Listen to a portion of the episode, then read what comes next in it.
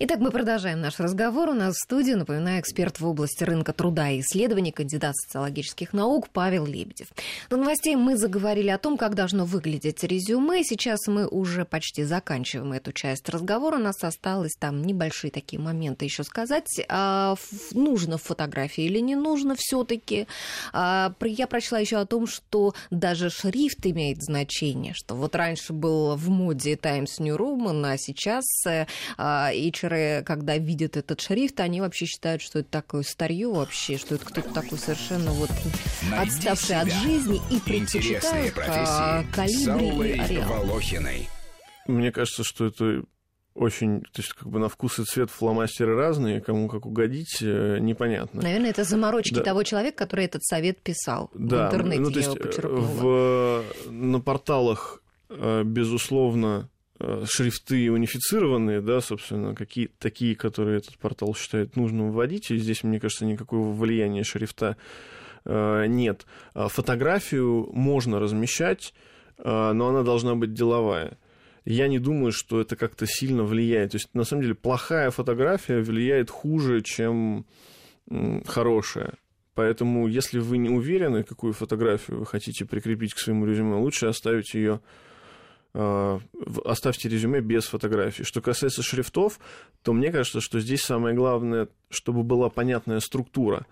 В том числе, кстати, это может быть э, свидетельством того, как вы можете оформлять документы. Потому что резюме это документ. У него должна быть структура, заголовки, подзаголовки, э, каким-то образом выделены блоки, да, там опыт работы, даты и так далее. Да? То есть в данном случае не надо мне кажется, ничего фантазировать, да, но тем не менее это должна быть жесткая, четкая структура, в которой каждый HR а, может сразу быстро понять, с кем он имеет дело. И без ошибок написано. Да, ну, безусловно, конечно, русский язык э, грамотный обязательно. Все точки на месте, да, все запятые. Да, точки, запятые, э, и желательно, да, использовать, кстати, желательно использовать какой-то более простой язык, э, потому что... Простыми предложениями Да, писать. простыми предложениями, угу. не усложнять там без причастных оборотов. Это, да. А вот еще про личные качества. Вот некоторые говорят, что личные качества нужно писать и чуть ли не выносить в самое начало резюме. А мне кажется, что это, ну, такая вещь, которую все пишут одно и то же. Стрессоустойчивый, легко обучаемый, доброжелательный. Какой в них смысл?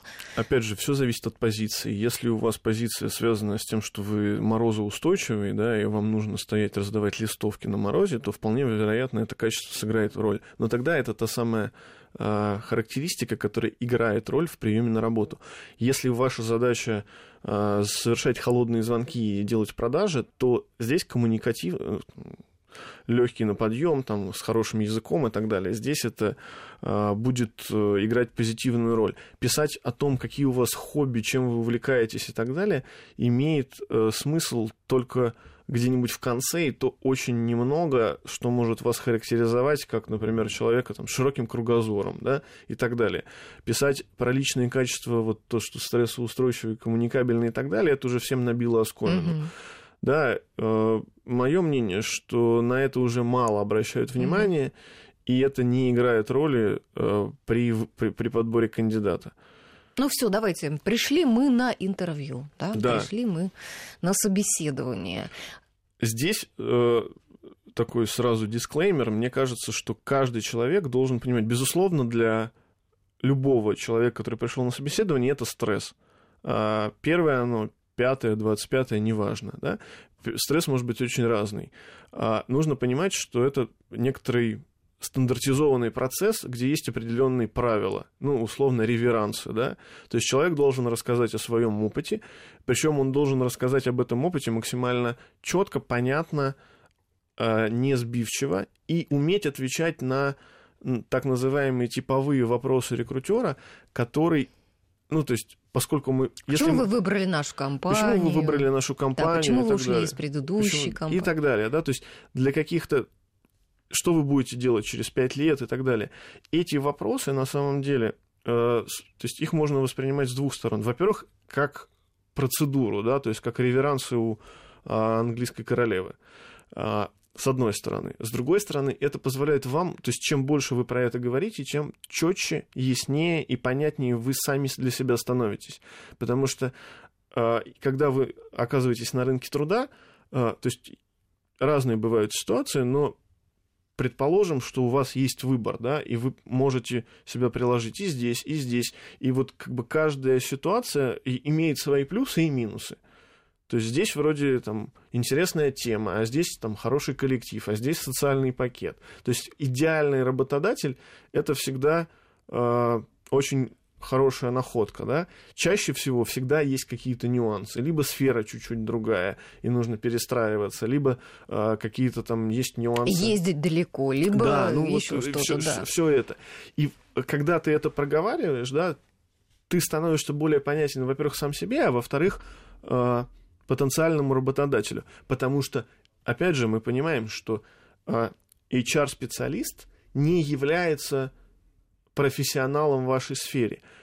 А, если вам повезло, и на собеседование сразу пришел специалист, а, который разбирается в той области, где вы эксперт, то это, наверное, более простая да, ситуация. Да, конечно, сразу да? найдете общий язык. То вы сразу находите общий язык, вы можете обсудить технические вопросы, но все равно задача эксперта, э, вернее, задача HR-специалиста отсечь э, людей, которые не мотивированы, которые просто пришли поболтать, которые не знают, чего они хотят. И, э, опять же, если мы вспомним, да, что количество резюме, которые получает HR, оно исчисля... может исчисляться сотнями, то, допустим, он проводит 10 собеседований. В да? день. Э, ну, в день это, я думаю, что они примерно так и проводят, да, скорее всего, на разные позиции. Угу. И здесь э, они работают тоже как фильтр, да, определенным образом отсекая людей, которые там, не воодушевлены, которые как-то плохо себя презентуют, у которых, опять же, в зависимости от позиции, в зависимости от вашего опыта и так далее, да. И если повезло, то вы сразу получаете, потому что часто бывают какие-то двойные интервью, то есть первые полчаса, условно говоря, вы разговариваете с HR, потом к вам присоединяется человек, который отвечает за содержательную историю, потому что HR это может не... Mm-hmm не отслеживать, не может проследить. А, надо быть к этому готовым. Это просто часть процесса, по-другому не бывает.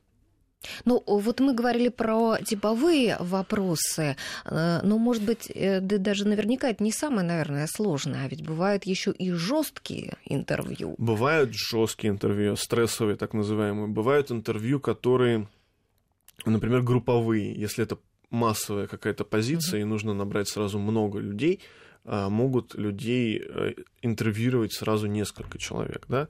Вот это я не слышал. То есть прям в комнате сразу находится несколько кандидатов? Да. То есть их может быть на самом деле довольно много. И им задают общий вопрос? И да, кто... ну то есть они могут заполнять какие-то анкеты, uh-huh. им могут давать какие-то тесты на э, игровые ситуации, рассмотрение uh-huh. кейсов, потому что все очень сильно зависит от, ну вот, например, берут вам менеджер на холодные звонки, и он говорит о том, что я вот, например, там где-то что-то продавал. И с ним сразу начинают разыгрывать сценку. Пожалуйста, продайте мне вот какую-то услугу, да. Соответственно, э, э, может быть, это быть рекрутер, то есть, если мы говорим про массовый найм, то чаще всего там есть человек, который этим занимается специализированно, и он знает вот эти самые кейсы, он может их быстро разыграть и, соответственно, провести отбор.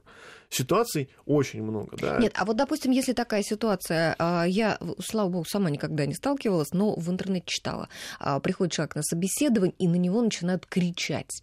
И потом это объясняют тем, что это была такая как бы проверка на стрессоустойчивость. Вот есть ли хоть какая-то причина для того, чтобы остаться в такой компании и пойти вообще работать к этим людям? Опять же, все сильно зависит от позиции. Если вы занимаетесь, например, э, сбором э, просроченной задолженности, и вы коллектор, да, то, безусловно, в ходе собеседований, да, и в ходе процедуры подбора, назовем ее так, вас должны протестировать на то, что на вас будут ругаться матом по телефонной трубке и так, и так далее, бросать, а вы должны будете продолжать э, делать свою работу. Как бы работа есть работа. Кто-то к ней способен, кто-то к ней не способен. Бывают ситуации, когда действительно есть там стрессовое интервью, например, потому что работа связана с такими стрессами. А я в своей практике, к счастью, с этим не сталкивался, но я вполне себе представляю ситуации, где это может быть той самой частью процедуры отбора. Вот и все. А какие еще бывают подводные камни? Вот к чему человеку быть готовым? Наверное, нужно изучить, да, во-первых, там саму компанию, может быть, узнать, кто будет с тобой разговаривать, там, поискать его в соцсетях, да, посмотреть, что за человек там и так далее. Как вообще подготовиться к собеседованию? Безусловно, нужно подготовиться, посмотреть, что... Ну, то есть, во-первых, вы должны понимать, на какую позицию вы претендуете, да, и, соответственно, вы... у вас должно быть понимание, как вы себя будете презентовать, потому что в зависимости от позиции, опять же, то есть, окей, хорошо, вас пригласили, у вас резюме есть, да, но, тем не менее, в разговоре вы можете сделать акценты на те или иные вещи, потому что чаще всего, например, особенно если мы говорим, что резюме собеседования обычно несколько, да, там они могут быть в один день, они могут быть разорваны во времени, да, но чаще всего, там, если это позиция какая-то, э, например, на там, спе- хорошего специалиста-эксперта, то это там, 2-3 собеседования минимум. Соответственно, нужно на каждом что-то рассказывать. И чаще всего, если собеседует человек какой-то руководящей позиции, у него не так много времени. И его нужно быстро воодушевить, нужно говорить бодро и так далее. Обязательно нужно смотреть, что за позиция, а, кто руководитель, посмотреть на его профиль в соцсетях. А, опять же, не всегда это нужно делать досконально, Потому То есть что... разучивать текст, да, вот, который ты хочешь сказать, не нужно его разучивать. Э, я правильно вас поняла, чтобы не выглядеть как-то ну, неестественно? Если вы пройдете пять собеседований в разных компаниях, то вы будете довольно складно uh-huh. рассказывать о себе. И мое понимание, что нужно ходить, более того, а, лучше ходить даже на те собеседования, на которые вас... То есть вы сразу можете понять, что, скорее всего, это не ваша позиция, но, тем не менее, на ней нужно э, поговорить. И потренироваться. Да, и потренироваться. Угу. И сейчас еще раз мы прервемся на новости и вернемся в студию через минуту. Найди себя.